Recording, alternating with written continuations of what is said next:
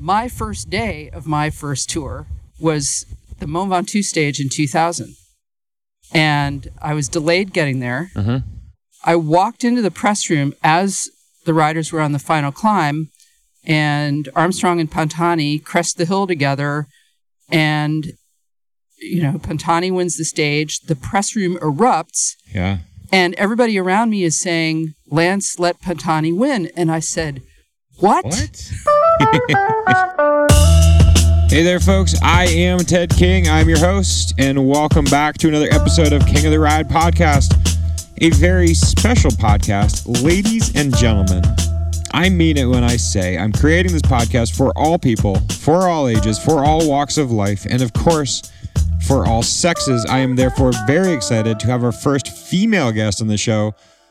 The acclaimed sports journalist with nearly a decade and a half time spent at ESPN.com, friend of mine, friend of yours, Bonnie Ford is on the show today. Now, name a sporting event at the highest level, and she has covered it the Olympics, Super Bowls, World Series, World Cups, tennis and golf opens, skiing at the highest level, and of course, cycling with now north of 12 Tours de France to her name. Bonnie has seen it, Bonnie has experienced it, and Bonnie has written about it. Now, we at the King of the Ride podcast, we continue to have the best sound studio in the business, namely wherever it is we post up with a microphone and conversation. So, now continuing a three episode theme. This is now episode two, the Grand Prix Quebec City and Montreal, made for really terrific podcast venues.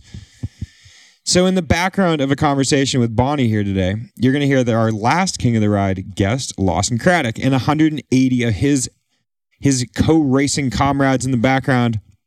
You're going to hear the song and dance that is a bike race. You're going to hear the breakaway, the peloton, the race caravan going by, fans cheering, the helicopter overhead.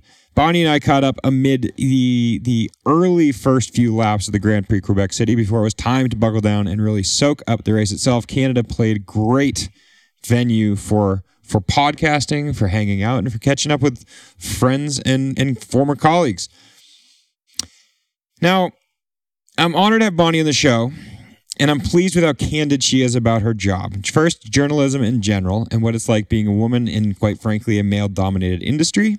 And this speaks both to sports and even more so sports journalism. And then she, you know, she's going to talk candidly about the parody in sports in general. She's going to talk about this in cycling and, of course, tennis, swimming, skiing, plenty of other sports that she covers. We also talk about the King Challenge, the general meaning of, the growing awareness of, and yet the understand uh, misunderstanding of brain injury. Once again, I'm going to take this time right now, really quickly, to plug the King Challenge. October 20th is coming right up. This is going to be our eighth annual ride raising funds for the Krempels Center. As many of you already know, my father, he was a prominent orthopedic surgeon, loving father, husband, a great all around guy, very healthy at the time of his stroke. He suffered a stroke 15 years ago. And the Krempels Center is an organization purely dedicated to improving the lives of those living with brain injury. They're a pillar in this field and, quite frankly, are an example of the kind of organization in which there should be many in every state, dozens throughout the country, and yet they remain an island. There are not many of these organizations. Brain injury is a growing yet hidden epidemic. So so check out kingchallenge.org. It makes for a great day with an awesome beneficiary.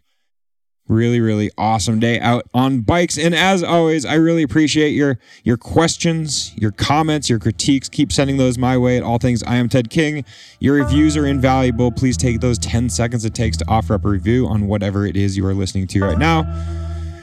And the newest revelation, please hit the subscribe button. This is one of the most powerful ways to help grow this podcast, to expand our audience, and get terrific conversations like these with Bonnie to more people like you. So thank you all for all of that. Thank you for listening, and please enjoy the show.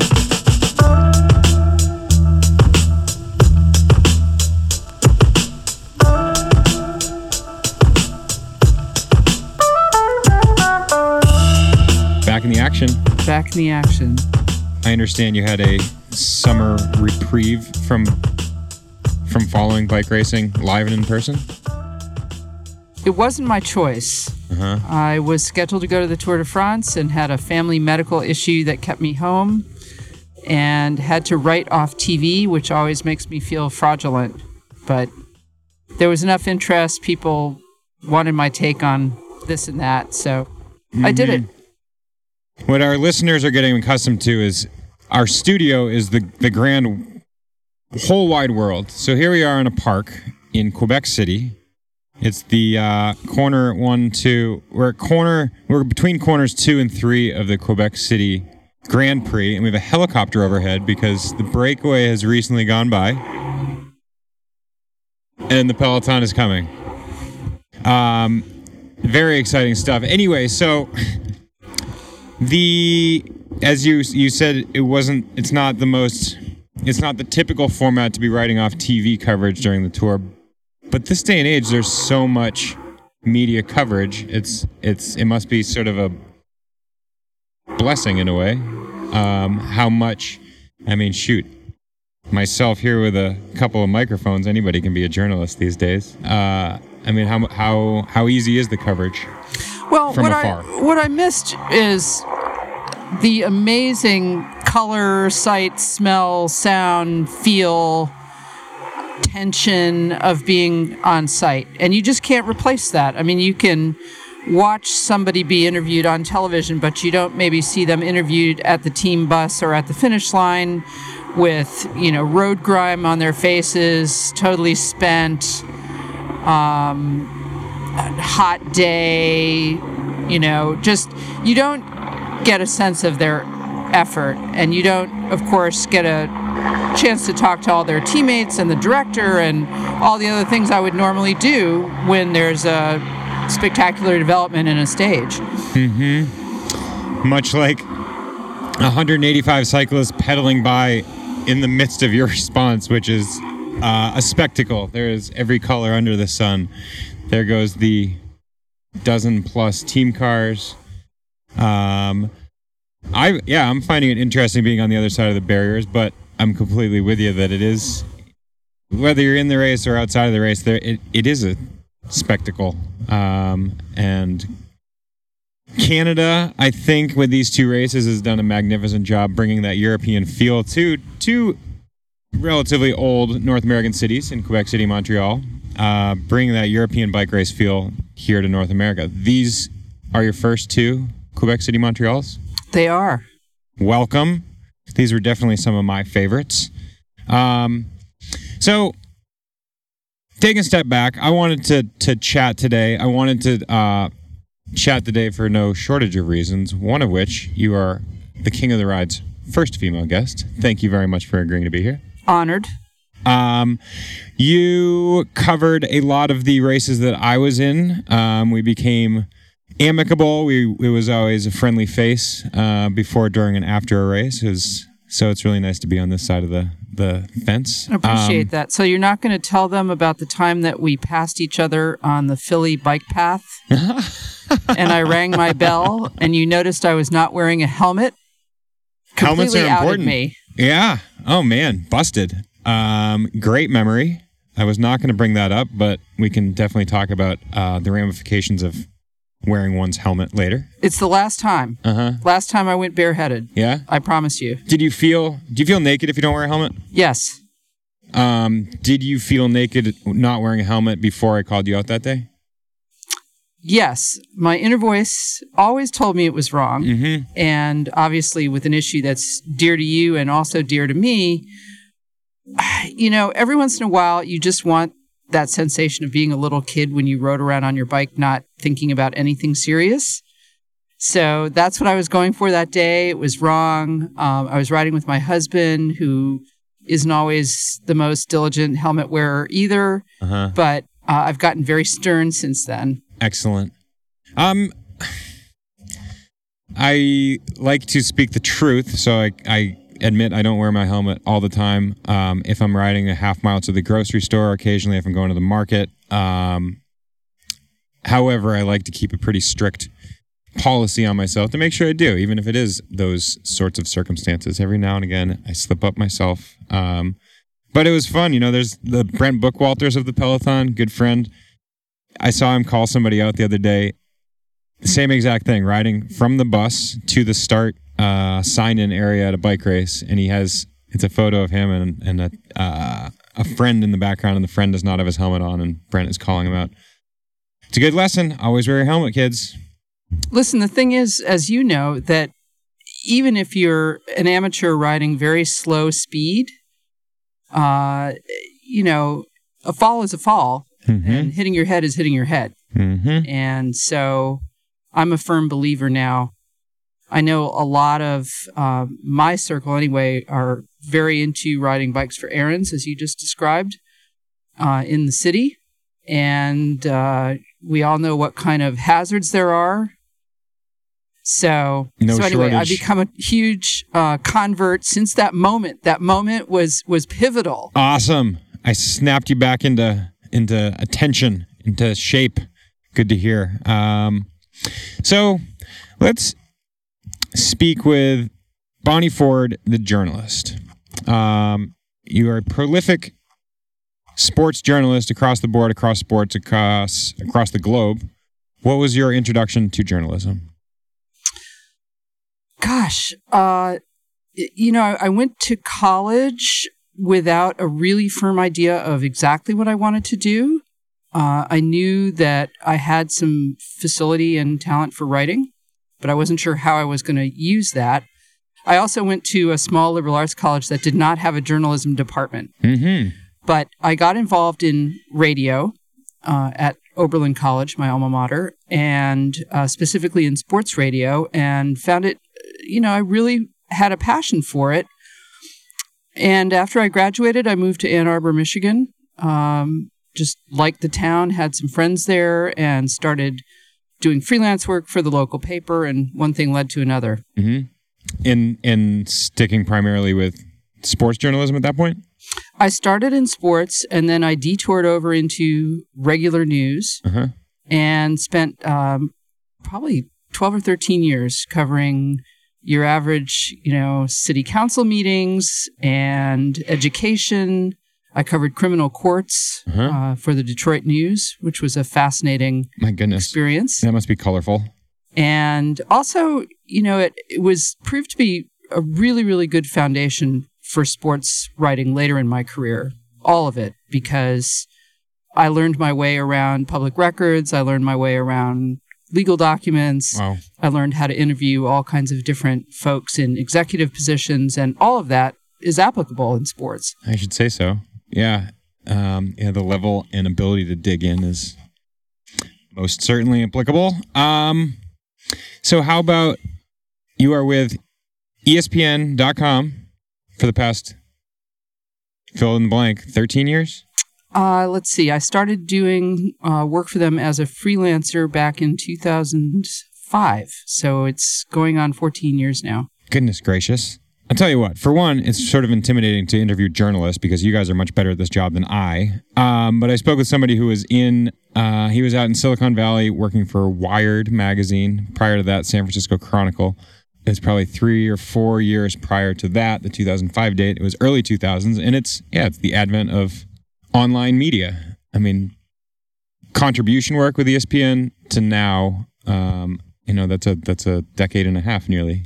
I guess, what is the early phase of ESPN.com for you? So I moved to the East Coast uh, mainly for family reasons.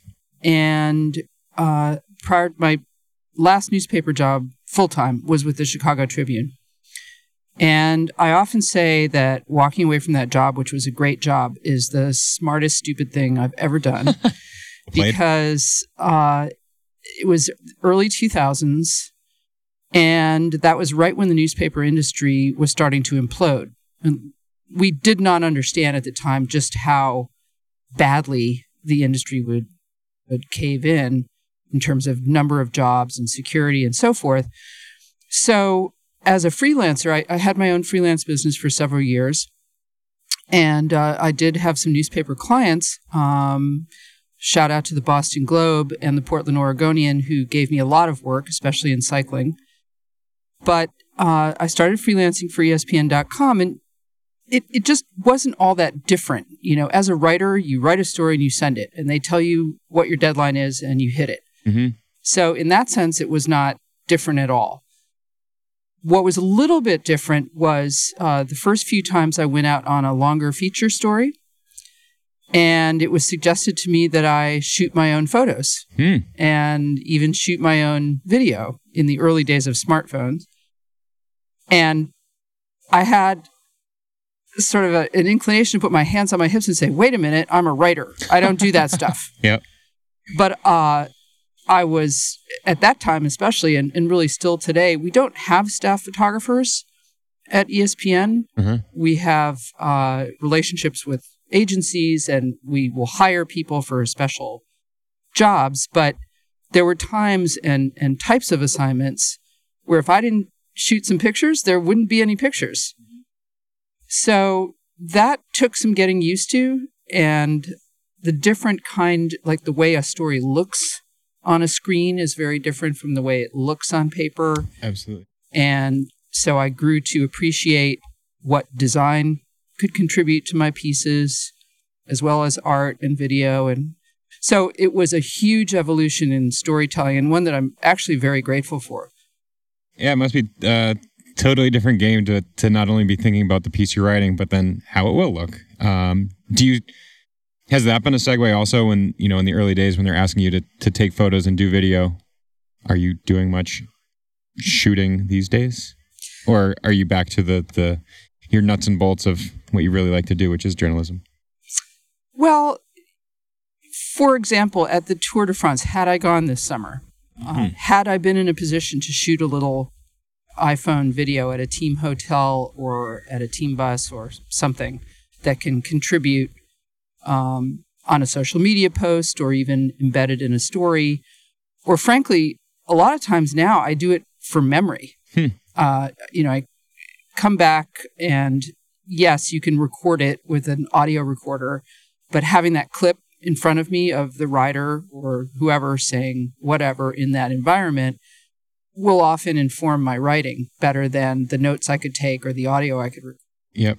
I've listened to a lot of podcasts about memory and how over time the actual facts can change a bit. So it's cool to have the photo, the actual documentation, the the the original content, um, and I think it really does inform. So, no rookie to Tours de France's and a plethora of other sports. How many tours have you covered? Do you know? And and let me I'm qualify that. count. Uh yeah, how many have you covered period and or question mark? How many have you covered in person? It's well over 10. yeah, so I was at every tour from 2000 through 2011. Yes. And then I, I was away for a while. I came back last year in 2017. I believe this year would have been my 14th, Wow.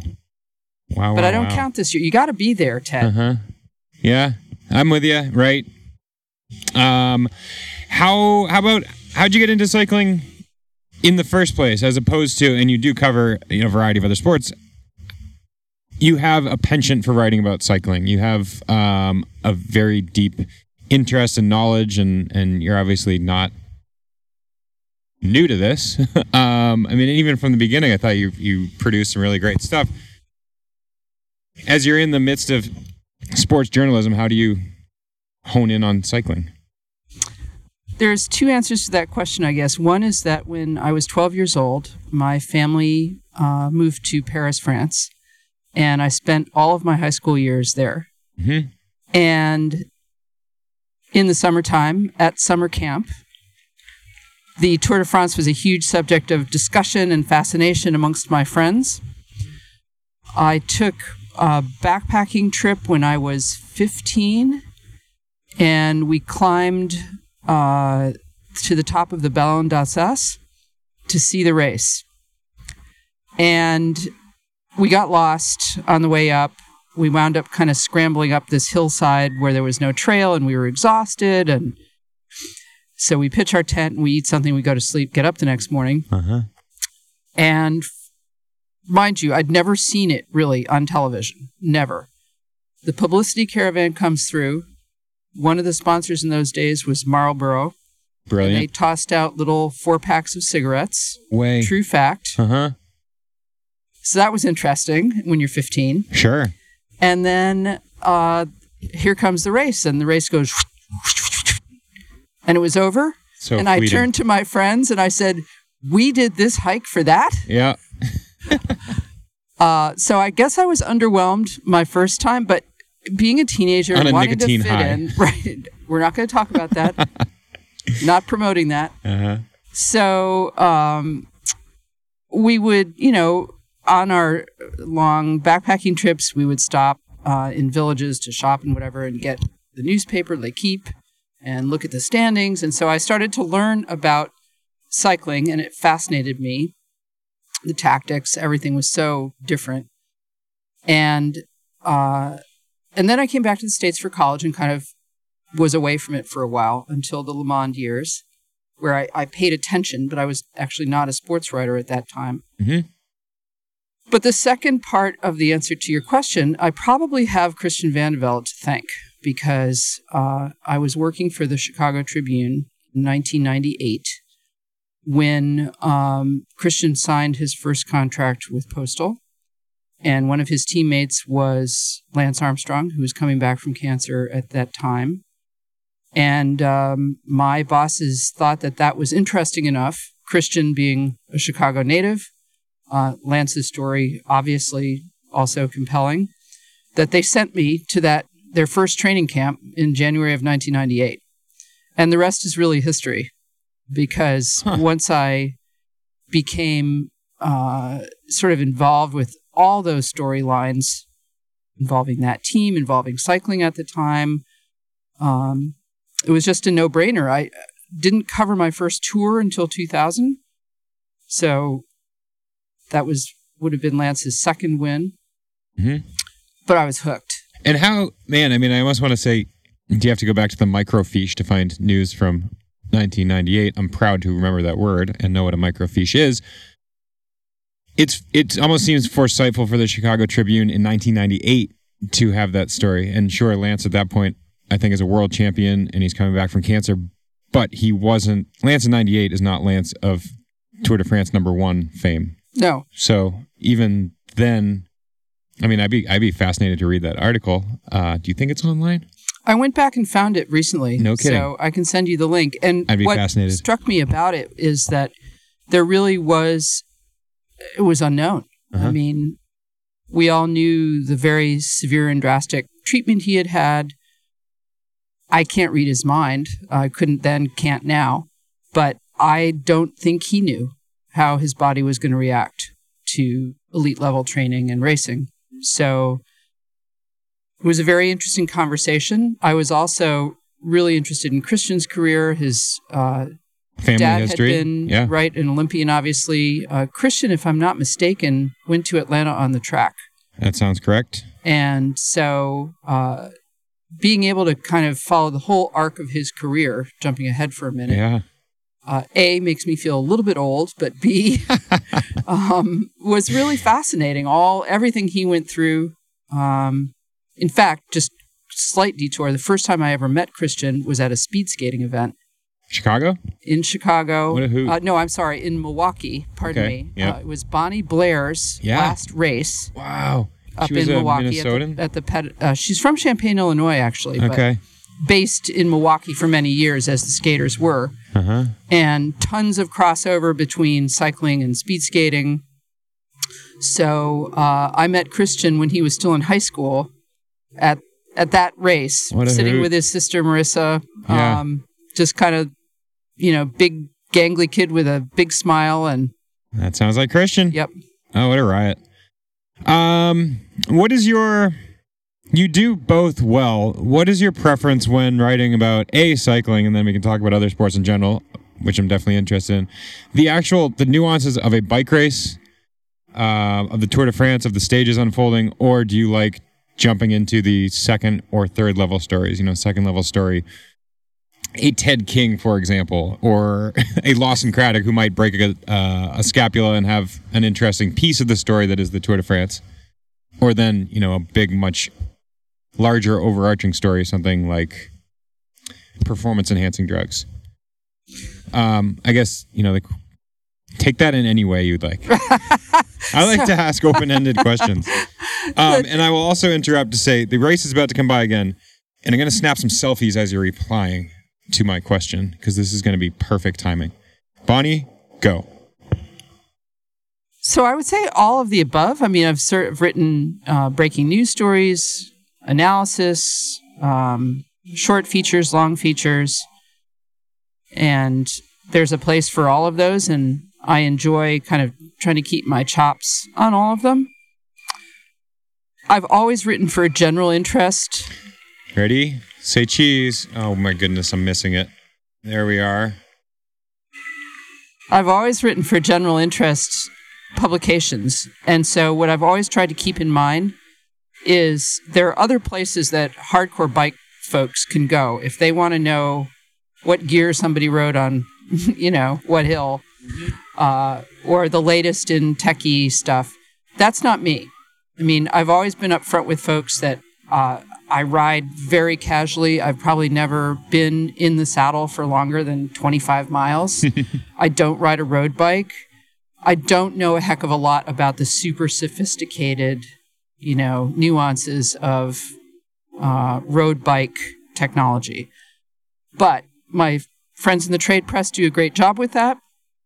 I prefer to write, you know, kind of as I process it. So there's enough there for a hardcore fan to find something interesting but it's also accessible for somebody who's not following all the time, who you know is intimidated by some of the more you know granular stuff, of and which there is a lot. So I think the most enjoyable part for me was mastering over the years the tactics within a race and understanding them.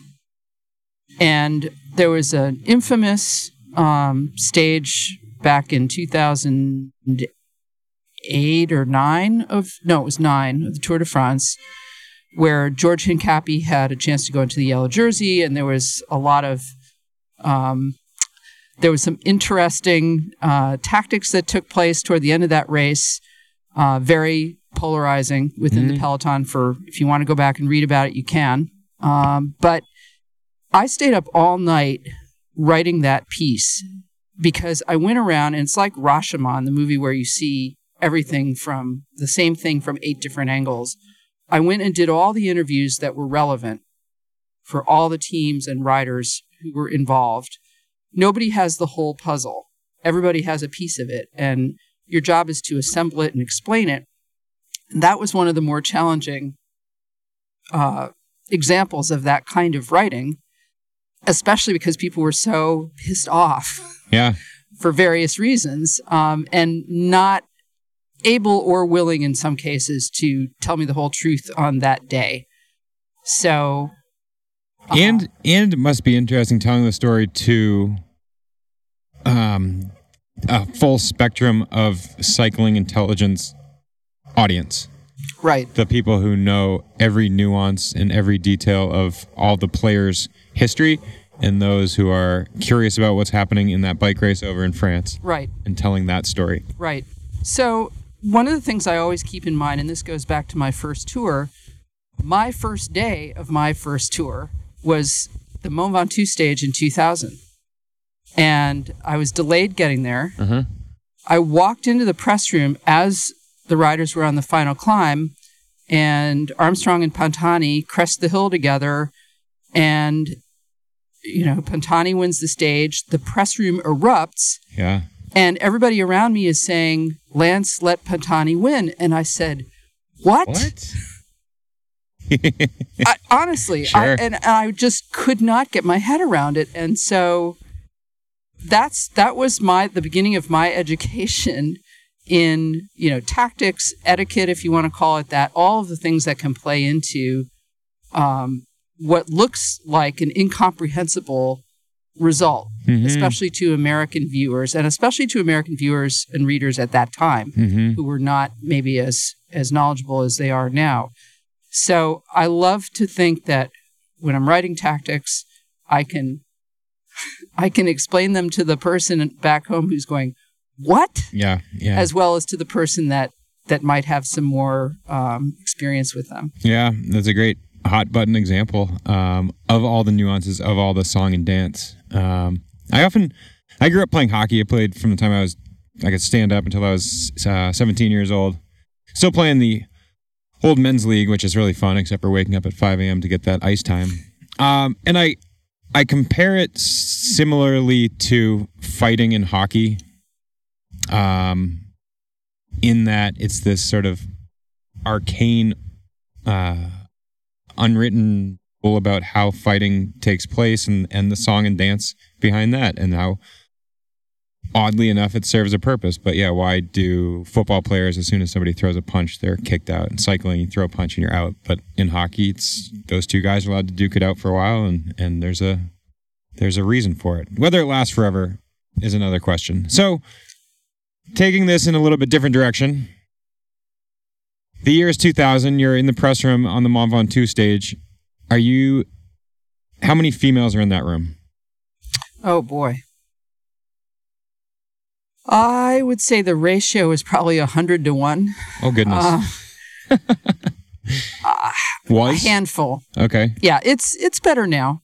Uh, not a lot better, but Uh-huh. better. And and frankly, you know, with the exception of certain sports, uh, tennis, which I, I cover quite a bit, has a, a very strong uh, female sports writer contingent. But uh, soccer is probably uh, less than cycling, at least in my experience.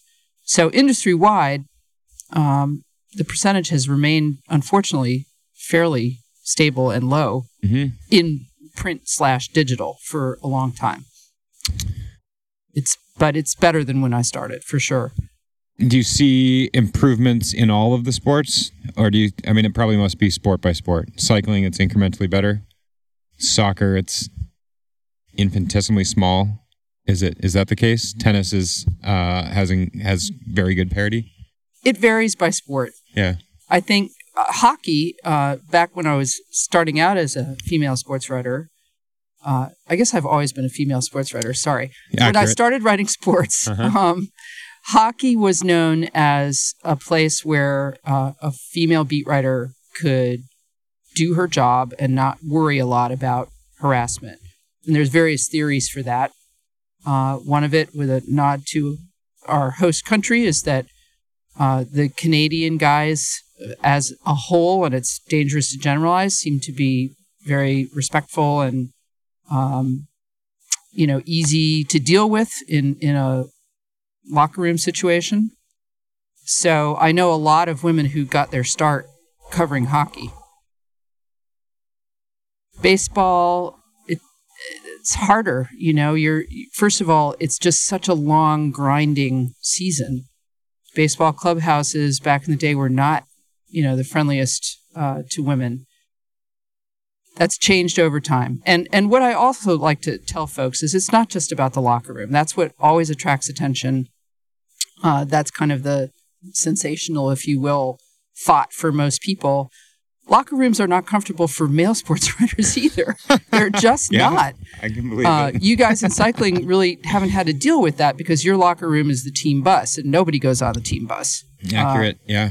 So um, it's like being in, you know, someone else's bathroom. It's just not a comfortable, cool situation. And many male sports writers will tell you that they've had lousy experiences in there too.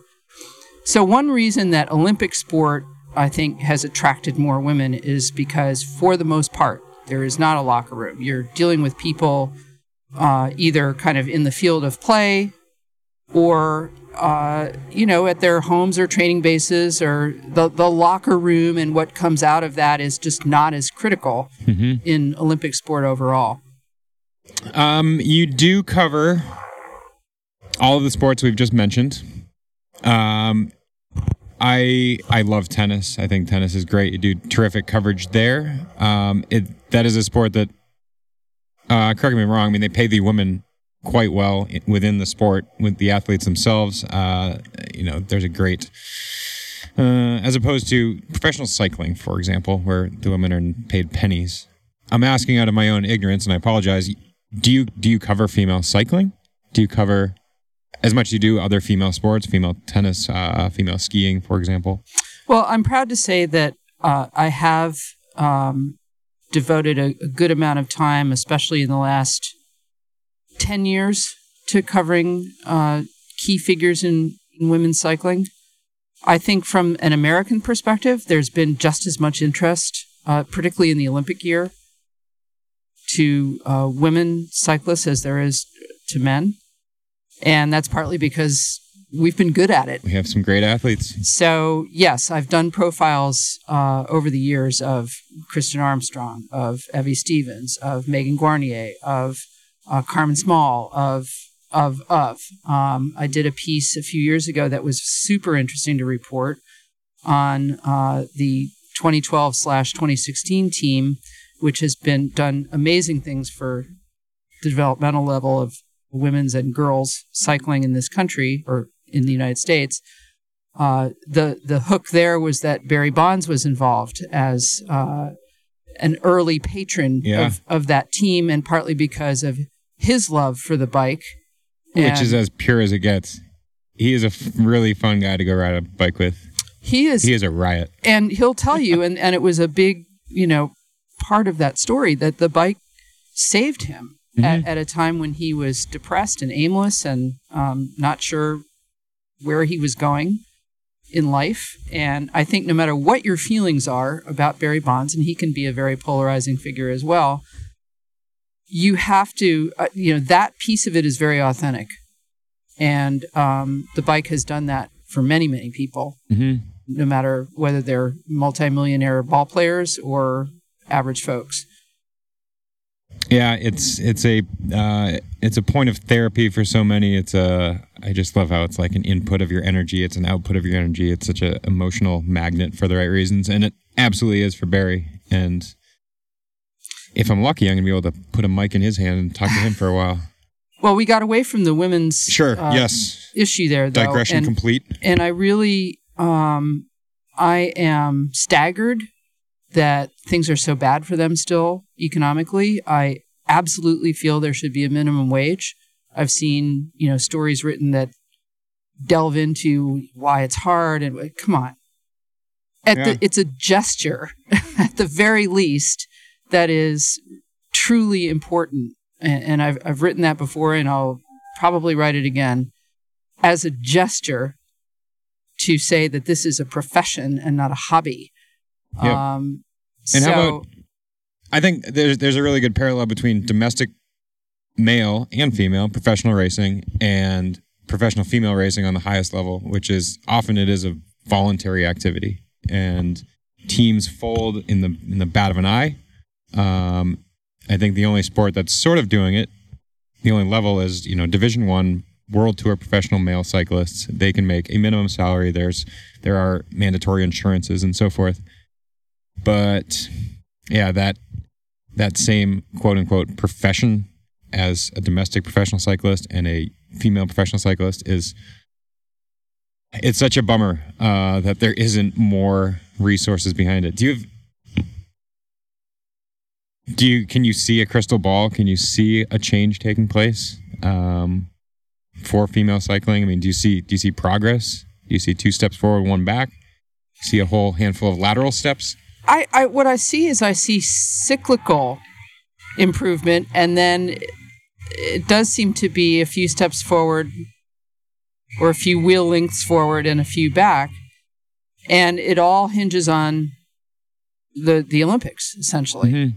But there's a handful of countries, and and you could. Um, this has happened across women's sport, and that's why I'm confident in what I'm about to say. There are a handful of countries that could show leadership on this issue. And um, if those federations and those leaders got together and put pressure in the right places, I think it would happen because I've seen it happen elsewhere. And uh, there's just no there's no excuse for it. The women train just as hard, race uh, just as hard to their the limit of their abilities. They take the same physical risks. They make the same lifestyle sacrifices, and um, and they maybe this wouldn't be quite as true if they were paid better, but they most of the top women that I've covered have unbelievable backstories. Mm-hmm. How they got into the sport, how they did it while you know often pursuing undergraduate and graduate degrees because they knew cycling might not be there for them later on, or you know, having children, um, having families, uh, having other jobs. I mean, so those profiles that I mentioned a few minutes ago were fascinating because of that. Not to say that there aren't fascinating guys in the peloton you know have been able to do nothing but cycling right for their careers but yeah male professional cycling at the highest level i mean i often call it a, a blue collar sport and it's you know the the pay is blue collar compared to other professional sports uh, it's a it's a put your nose down and grind kind of sport um, uh, one interesting thing you just said is, you know, the success of female cycling often hinges around the Olympics, which is something that I completely agree with. And it's funny because that doesn't really happen in, in male cycling. Uh, it certainly does around the track. It does in uh, England and in the UK and in Australia, the countries that do have magnificent track programs, far less so on the men's side. And, you know, Greg Van Avermaet racing right in front of us here, Olympic gold medalist. It's sort of a feather in your cap, but it's not the thing that you go after uh, on the men's side as much as it is the women's. And I understand the the financial repercussions why. Well, and let's not forget that unfortunately it's one of the few races everyone can watch on television. Huh. so, yeah. you know, look at, and I know that um, she would have rather been on the podium, but look at Mara Abbott. You know, look at what kind of empathy, support, uh, just sort of valor mm-hmm. uh, came out of her ride in Rio and how many people related to that. And so, you know, again, I don't probably need to trample this subject to death because it's there's plenty been written about it and said about it. But TV coverage is a key uh, for women's races. Mm-hmm. And once that starts truly, you know, growing, I think you'll see you know more interest more sponsor interest all of those things that have to happen in order for the sport to grow and it's funny i mean i can watch a bike race all day long i, I actually enjoy it but by and large i think we uh, maybe we do agree maybe we don't. I think bike racing can be ex- extremely boring to watch on tv i mean i sort of right in front of us these guys are doing 17 laps 16 laps of uh, a what 12 mile circuit or so. It's almost as though professional female cycling is in such a place that they could write the script now and they say, you know what, this bike racing is boring to watch. Let's figure out a way to make it more interesting, uh, whether it is, you know, shorter stages, more dynamic stages, or more stories to tell, because I think that's what largely all sports are about is uh, athletes and teams telling a a interesting tale out on the playing fields and arenas and open roads. So, yeah, who's going to write that script is a great question. And it's you, you just mentioned the double-edged coin because the women over the years have chafed at the idea that they're limited to shorter distances, they're limited to shorter uh, length of stage races, and yet many have also told me, "Hey, look, you know, if that is what it is right now." One of the advantages it gives us is there's racing from the gun. You know, there's sure. not a lot of lollygagging around, and then all of a sudden everybody gets excited. You know, yeah in the last circuit um, or the last you know, few miles or kilometers. So, uh-huh. well, you're hitting it on the head. So, folks, the breakaway just went by six minutes ago. Quick race report. Five in the breakaway. BMC is on the front, pulling at a pretty leisurely pace. The break is now at seven minutes, and they're not going to race for the next two hours. Um, there is a lot of downtime in professional cycling. My wife was asking me earlier you know why why is this particular break going up the road if they know they're going to be caught on this day just because one day races are so much different than stage races and it's like Pantani winning that stage. It's it's a lot of funny unwritten rules in the sport of cycling.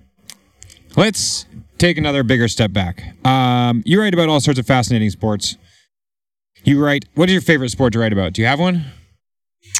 I get that question a lot and Darn cycling it, I thought I was unique no, in no, that no, one. No, but look, I can now answer it at a little more length, and I think uh, I I love to cover uh, endurance sport in general, and and cycling pulled me into some other sport. I had already covered distance running when I first started covering cycling.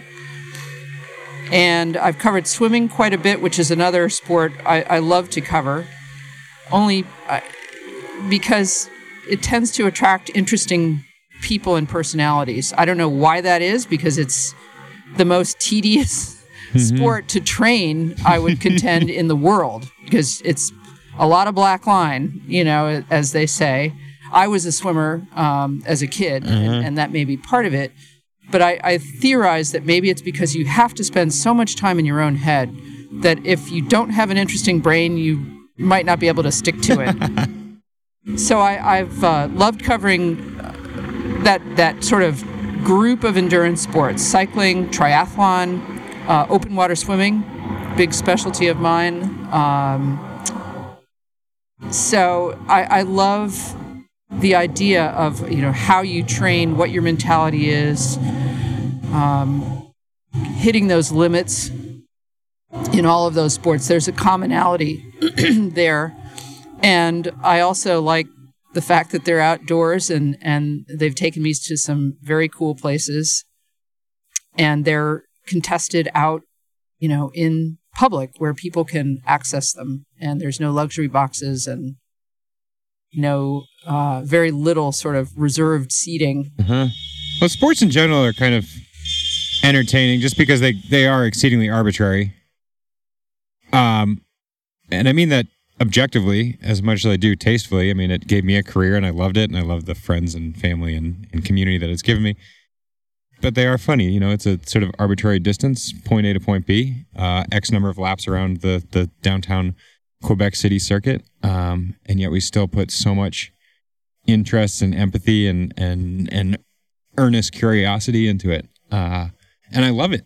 I mean, I, I, obviously love sports. You love sports, and it's it's. I don't mean to be waxing too poetic here, but oh, go ahead. Well, no, I'm just it. I love what you you know you point out the the public nature of various sports, and I think of cycling as a most key example. But you're right. I mean, it's sort of no different than a, a, a ski race.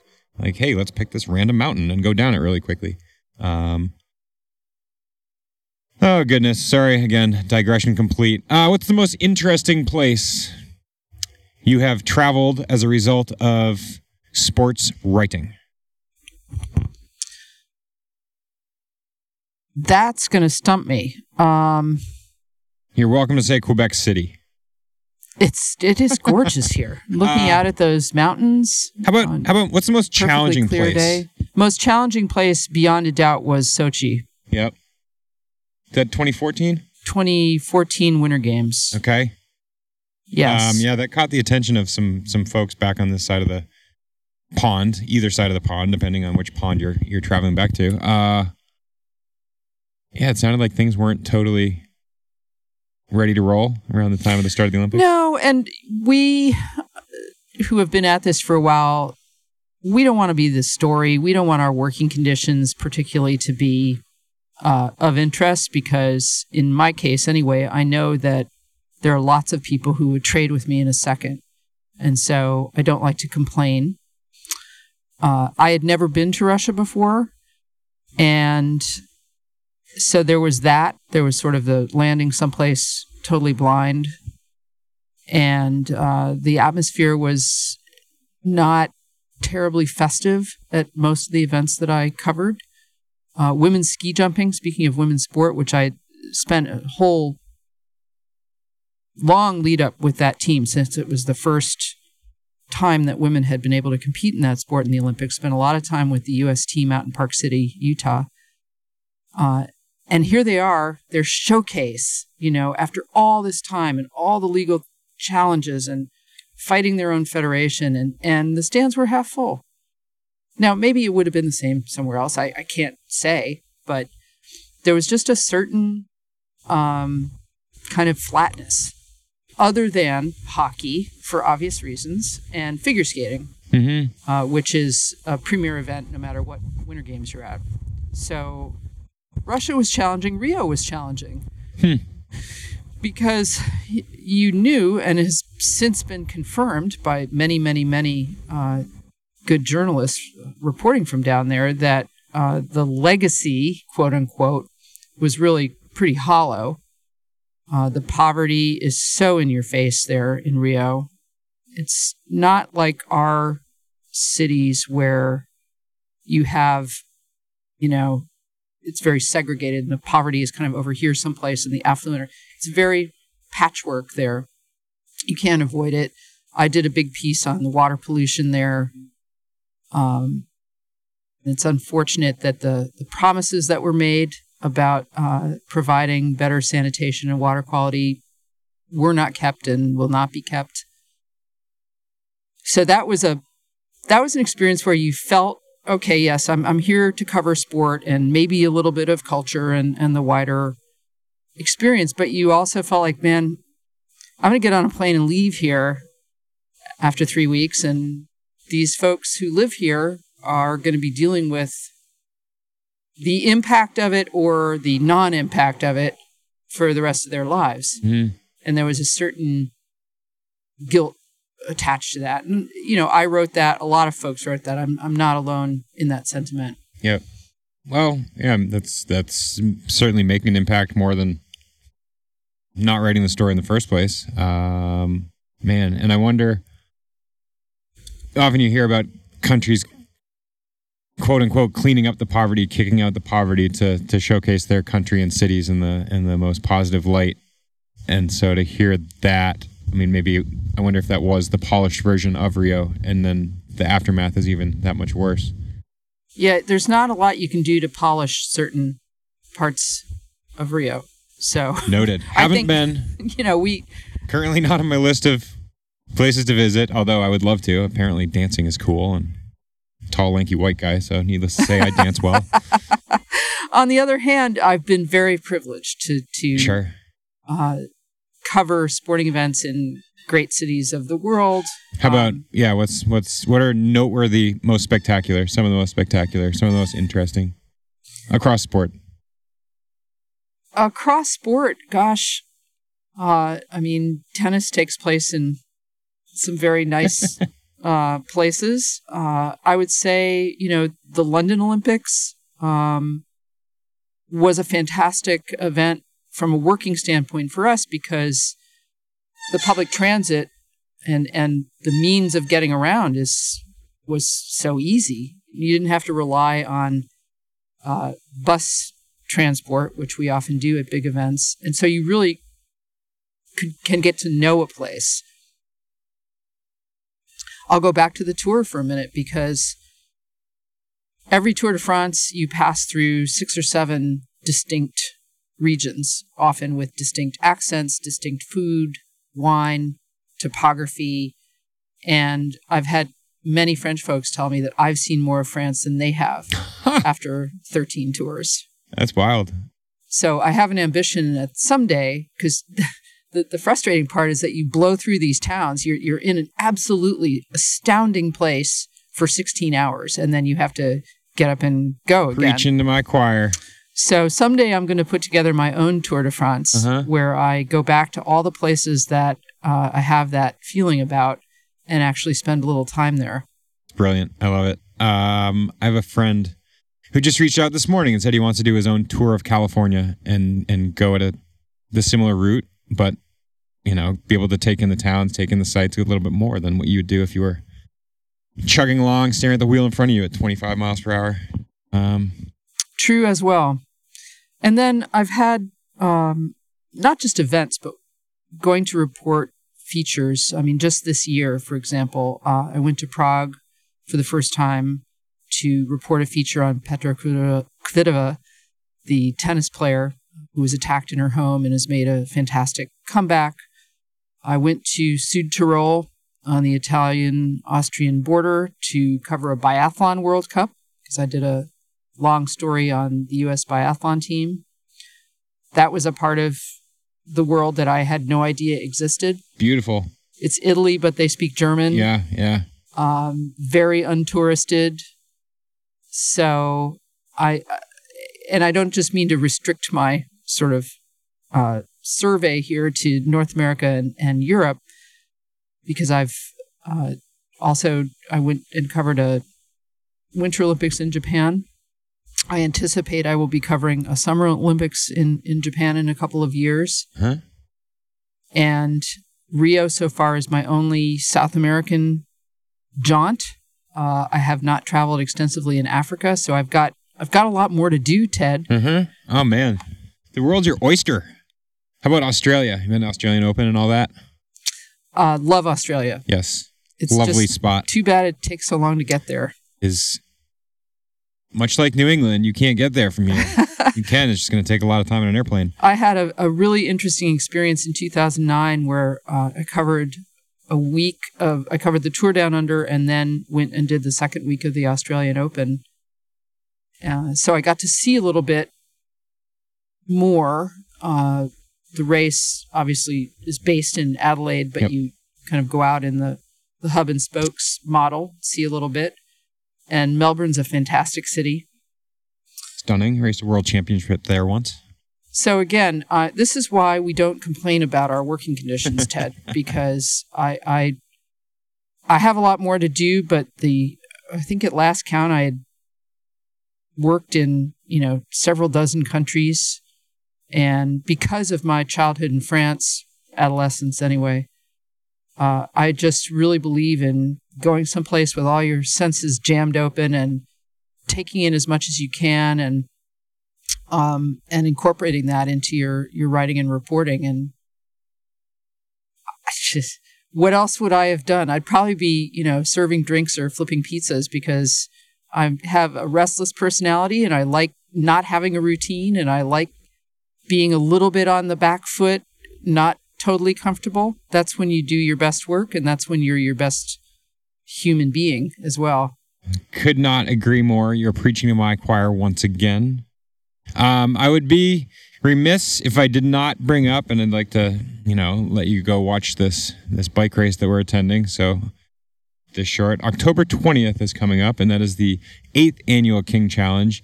You have you have taken an interest in liking, and we have spoken at length about um, what the the King Challenge is. It's a it's an annual ride that benefits the Krempels Center, which is a organization and facility for adults with brain injury after my dad had a stroke 15 years ago. And it's also a cause that is near and dear to you.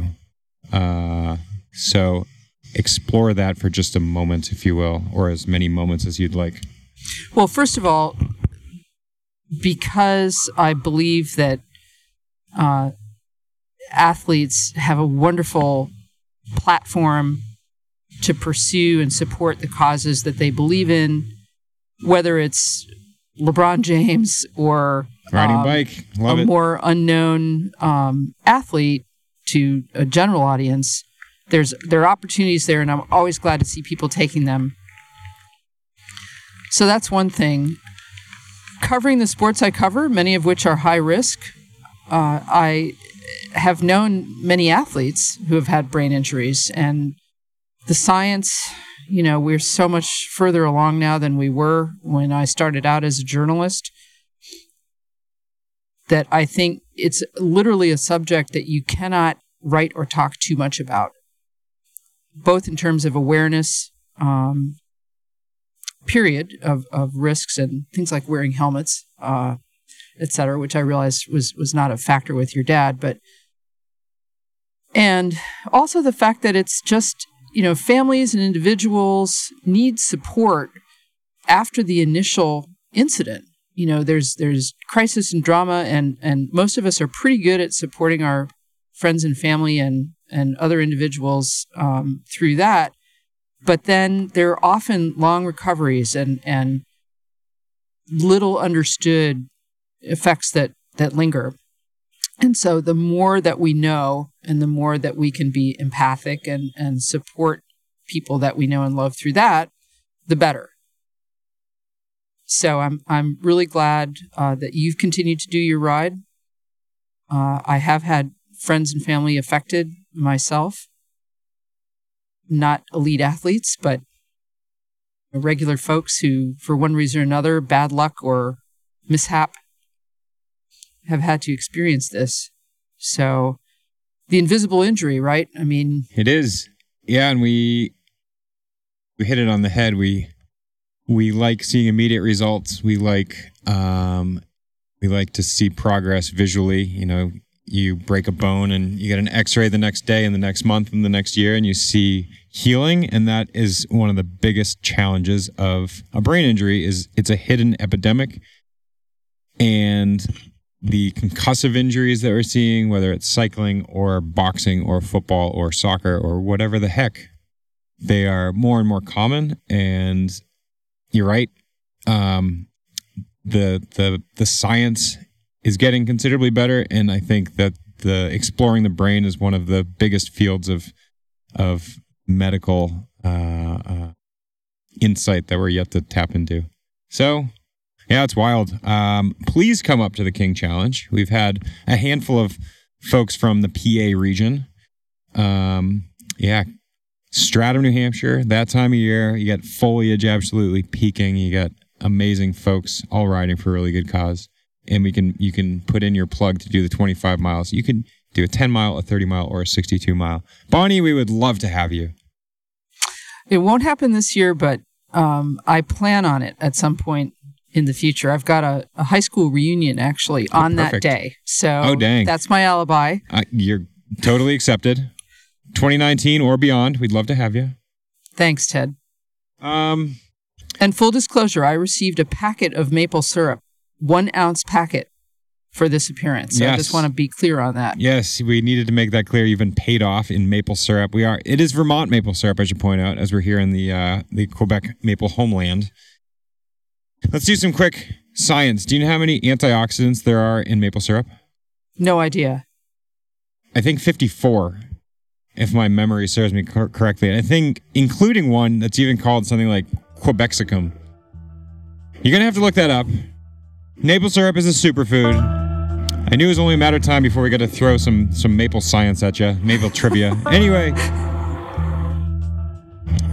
if you've got nothing else right now, there's a helicopter circling overhead, which probably means it's time to start watching this bike race. Indeed. Bonnie Ford, I thank you very much for your time. I thank you for the insight, the friendship. Let's go watch a bike race. Thanks, Ted.